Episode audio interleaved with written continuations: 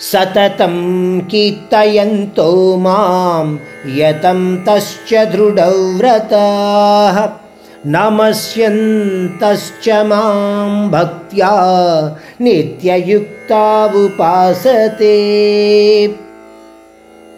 इस श्लोक में परमात्मा बता रहे हैं कि महात्मा जन यानी संत जन नित्य उस परंदाम वासी के ध्यान में कैसे रहते हैं या रह सकते हैं? यानी महात्मा जन के गुण तत्वों के बारे में परमात्मा कह रहे हैं। या आपको समझा रहे हैं। कहते हैं कि ऐसे महात्मा मेरे भजन कीर्तन में नित्य निमग्न हुए होते हैं। भजन कीर्तन का मतलब हम लोग यह समझते हैं कि किसी एक प्रतिमा या मूर्ति के सामने बैठकर भजन गीत गाना है, पर ऐसा नहीं है। ज्ञान योगियों द्वारा परम तत्व रहस्य को समझने के उद्देश्य से सुनना, प्रश्नों द्वारा सभी संदेहों को स्पष्ट करा लेना, निष्कलमश मन से लागू करना यदि इसे कोई एक दिनचर्या के रूप में अनुसरण करता है तो वह व्यक्ति मोह माया रूप विषयों से अपने आप को दूर रख सकता है।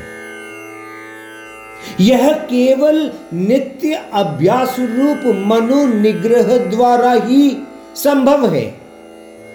इस प्रकार महात्मा जन अपने आप को अर्पण करते हैं। उन्हीं के ध्यान में, यानी परमात्मा के ध्यान में ही नित्य कर्म करते रहते हैं। इस प्रकार के योगिक भक्ति में निमग्न होकर महात्मा जन सर्वोच्च ईश्वर में समाहित हो जाते हैं। जय जय नारायण नारायण हरि हरि।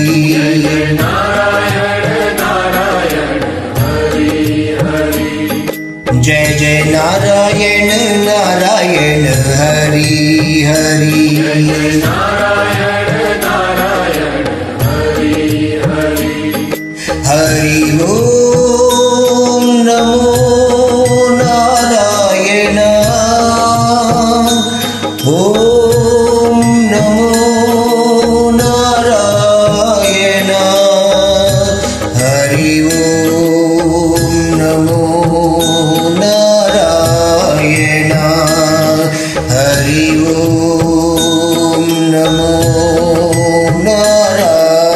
you